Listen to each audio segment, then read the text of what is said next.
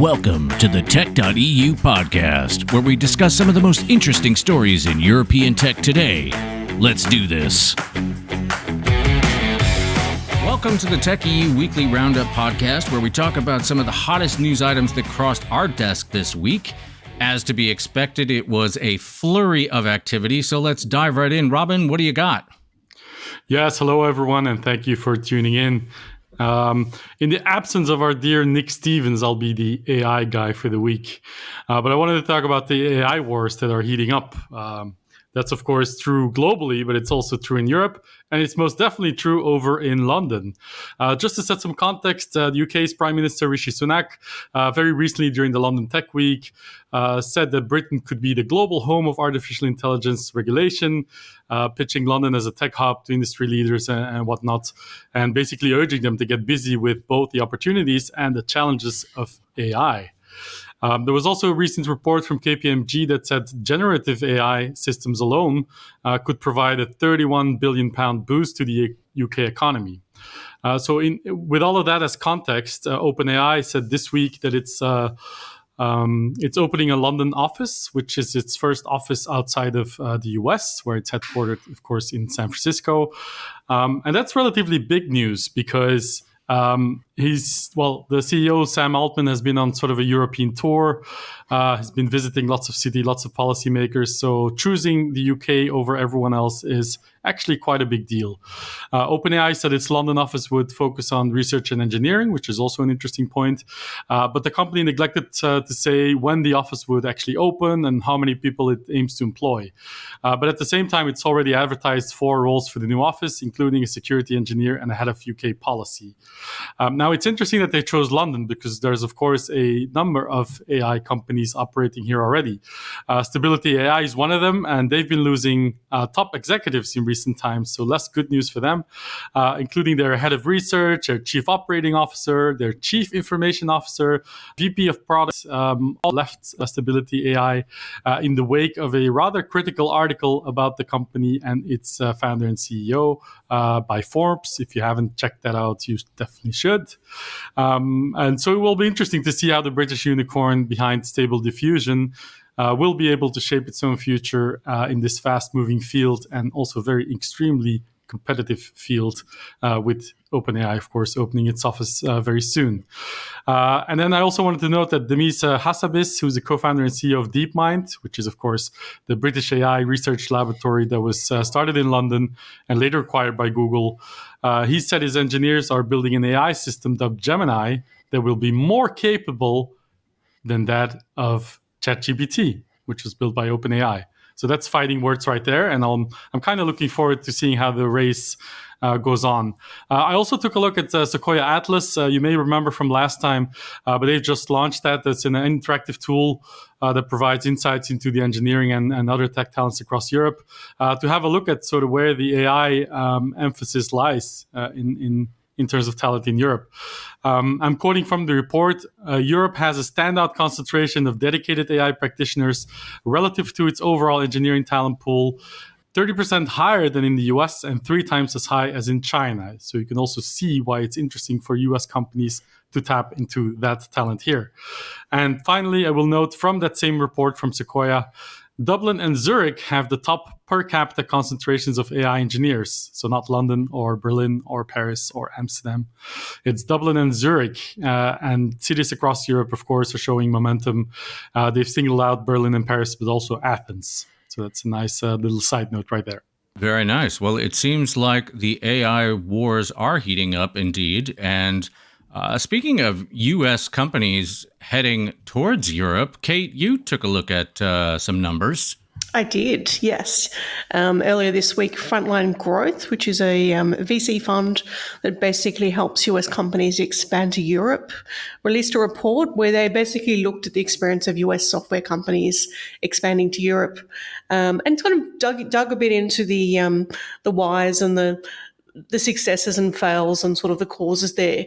And they, they sort of made some really interesting points. Like, for example, Europe represents um, nearly 40% of the global revenue for software businesses.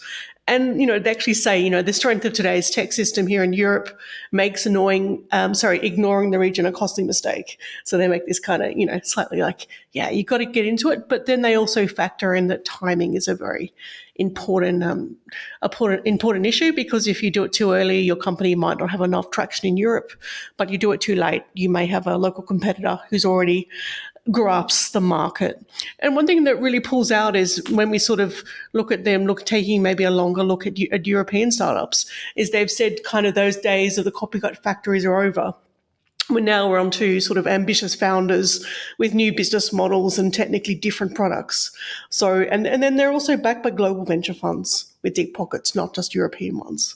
So um, just a few of the key findings very briefly. Um, in terms of entry to market, so where do we think people are going to land if they're expanding their business? Um, the main ones are UK and Ireland, followed by the Nordics and the Netherlands. The main reasons cited there are cultural, for example, being able to speak English, um, comparable buyer behavior to the US. And they also said that um, while Germany's GDP, sorry, Germany's GDP is the largest in Europe, more stringent regulatory and business requirements make entering the market more challenging, which is not a surprise to anyone who lives in Germany and is quite convoluted. How often, however, is more common to uh, establish a second business in um, Germany or France. So there is always that option. And I think the last thing that I thought was really interesting, and it's you know it's an easy to read report. It's got some interesting graphs. Was this idea of success amnesia, which is kind of looking at the pitfalls of what happens if people don't sort of have everything in place when they choose to scale to another country.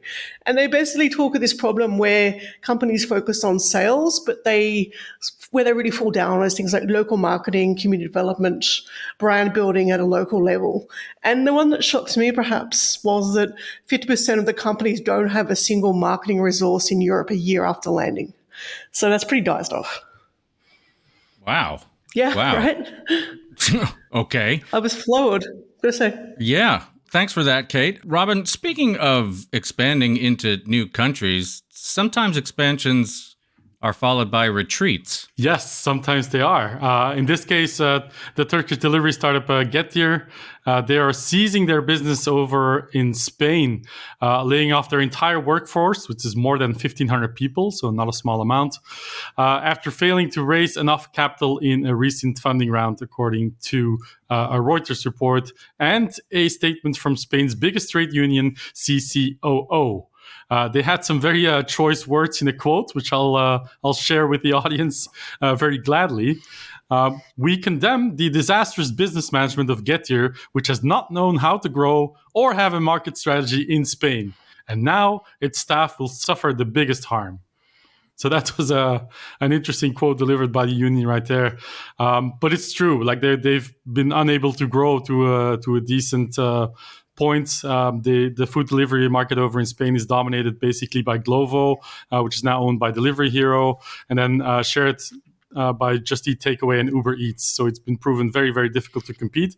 But I didn't expect Getir to completely, completely leave uh, Spain like that. Um, and it comes also after reports that they've decided to withdraw from France, uh, also due to weak sales. So that's uh, quite a big retreat from two of the biggest markets in Europe. And I guess that puts that question of are they going to buy Flink to bed mm. as well? Yeah, yeah, yeah. That's a good point. Thanks for that, Robin and Kate. A couple things that caught my eye this week. I don't like summer. It's too hot. Sun's out too long. I like winter. The downside of winter is that you often need to heat your home. Most of the heat that most of us in Europe enjoy is powered by fossil fuels. Well, if VTT spin out steady energy has their way, we're all going to get our homes heat through nuclear energy. They raised 2 million this week or announced that they raised 2 million this week and what they're doing is they're building what they call the LDR50 reactor. What that is, it's a low temperature, low pressure nuclear reactor. It's uh, apparently going to operate around 150 degrees Celsius and below 10 bar or 145 psi. To put that into perspective, the average fission reactor that we all know and love operates around 300 degrees centigrade, so, you know, significantly cooler. And to put that into further perspective, at the time of its meltdown, the Chernobyl reactor experienced temperatures reaching between 1600 and 2600 degrees. So this is a very, you know, you could you could practically wow. put it in your in your back garden and and and run your home. Uh, the 50 in the LDR 50 moniker refers to the reactor's output, which is 50 megawatts. Uh, Robin, I know, I know you said uh, was it Hussein Kanji from from Hoxton tweeted something along the lines of "What could possibly go wrong?" Something like that, yeah. something like that. Yeah. I mean, I mean, it sounds like a weird thing to do, like put a nuclear uh, reactor in your backyard. Maybe, but according to uh, Steady Energy CEO Tommi Nyman, quote. The pressure required by the LDR50 reactor is comparable to the pressure of a household espresso machine. Maybe we've been powering our espresso machines the wrong way all this time. I did send out a tweet. I bet you it, it makes a hell of a cafe macchiato as well.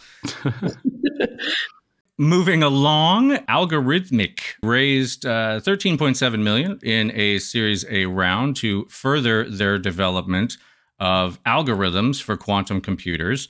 Uh, and the company's working on, in their words, to exploit the potential of quantum computing to solve currently inaccessible problems. Uh, more specifically, they're working on algorithms for quantum computers, uh, focusing on the life sciences, big pharma industry. That if and when they they do what they say they're going to do, they're going to shave years and, of course, hundreds of millions of dollars off the entire drug discovery development process.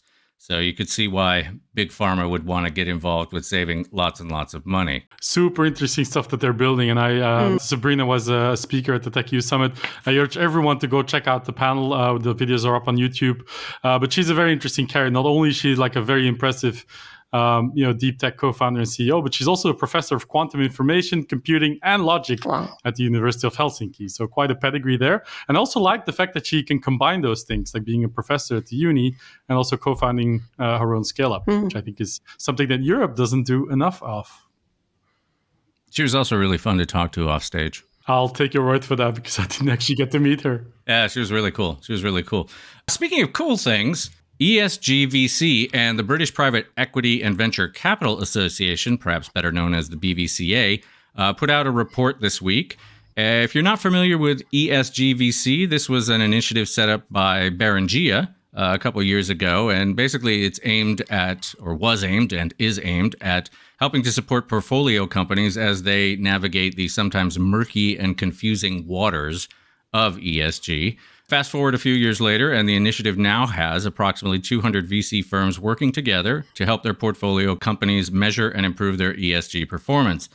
Uh, the report analyzed data provided by some 450 startups backed by leading venture capital firms, including Lakestar, Balderton, Molten, Highland, you know, the regular players. ESGVC has established 57 questions uh, that they believe are key areas for VC firms. And I spoke to ESGVC's co founder, Henry Philipson, about this. It's a real range of topics that all cut across those environmental, social, and governance factors that investors are increasingly interested in understanding within venture backed businesses. And it's everything from do you measure your carbon footprint through to what's the gender pay gap of your company through to do you have the right codes of conduct and training in place to think about the future of AI within your business? Now, that sounds a lot, right? For a small company with a few people working on a, you know, working in a tough circumstance with constrained resources, but that's exactly why we exist. We exist to help entrepreneurs to think in a more efficient way about how to deal with this increasing volume of reporting, regulation, um, scrutiny from investors, regulators, customers about what you deliver other than financial performance. And it's our belief with ESGVC that it shouldn't be the responsibility of entrepreneurs to try and carry that burden on their own. We, as a group of investors, want to make that journey much easier for them. So, our framework helps companies to identify where there are opportunities for them to think more carefully about their environmental footprint or the way they consider diversity and inclusion within their company. What it's not intended to be is a heavy duty, complex, difficult set of questions that an early stage company could never get to grips with. It's exactly designed to make that journey easier for them. One of the takeaways from the report was that the environmental agenda is lagging in startups. Uh, this sparked a lively discussion on Twitter about the when, where, and how startups should start thinking about and implementing ESG measures. Uh, and some of the most vocal proponents argued that startups need to focus on staying alive before they start thinking about ESG. Here's what Henry had to say. I completely agree that it should be a startup's you know reason to exist that they succeed commercially. And so the more that we can do to make those non-financial elements easier for them to digest, the better, right? I think it's it's not realistic today to believe that a company can exist on its own and not have to deal with this volume of scrutiny and regulation that is increasingly becoming a factor in their future performance. And we've got a recap of that report over at TechEU, as well as a link to the full report. So if you want to know more about the ESGs, head on over and give it a look. Robin, I know you got your one more thing, and I can see from your show notes that it's way more than one more thing. So I'm just going to let you have at it. Yeah, I'm quite conscious that this is the third report that we're basically covering in this podcast recording alone. Uh, but I did want to point out that Antler uh, came out with an interesting report, uh, which is titled Europe's New Tech Founders. Uh, what they've done is basically analyze the academic history, the professional expertise, but also the demographics of uh, some 845 unicorn founders, 2,500 founders participating in Antler residencies across the globe, and more than 70,000 aspiring founders who applied to Antler in Europe. Uh, just to give you an idea of the scope of the research. Um, you can go read all the major takeaways on TechEU, of course, but there were a couple of things that stood out to me. Uh, and one of them is that layoffs are not exactly fun things, but they are happening and a lot these days. And it looks like they're responsible for a whole new generation of startup founders, which is the good news about that. Uh, according to Antler's data, in the 12 months after a technology company announces layoffs, uh, there comes a huge increase, uh, almost 400% actually, in applications from employees looking to become tech founders. So there's a big recycling of talent going on. Uh, just in 2022, the number of employees leaving tech companies that made layoffs to become tech founders has increased by 111%, which is wow. nothing to sneeze at right? So the report also states. And the report also states that Europe's unicorn founders remain notable for their homogeneity, uh, meaning that the typical unicorn, unicorn founder is a man. The statistic is actually 96% chance that it's a male, uh, most likely almost all white, uh, even though that wasn't in the research, uh, but let's just assume that. Uh, and they are building a tech company in their home country, three quarters uh, of the founders that were researched. So it's quite a quite the same looking bunch living in the same kind of place type of uh, results in that research.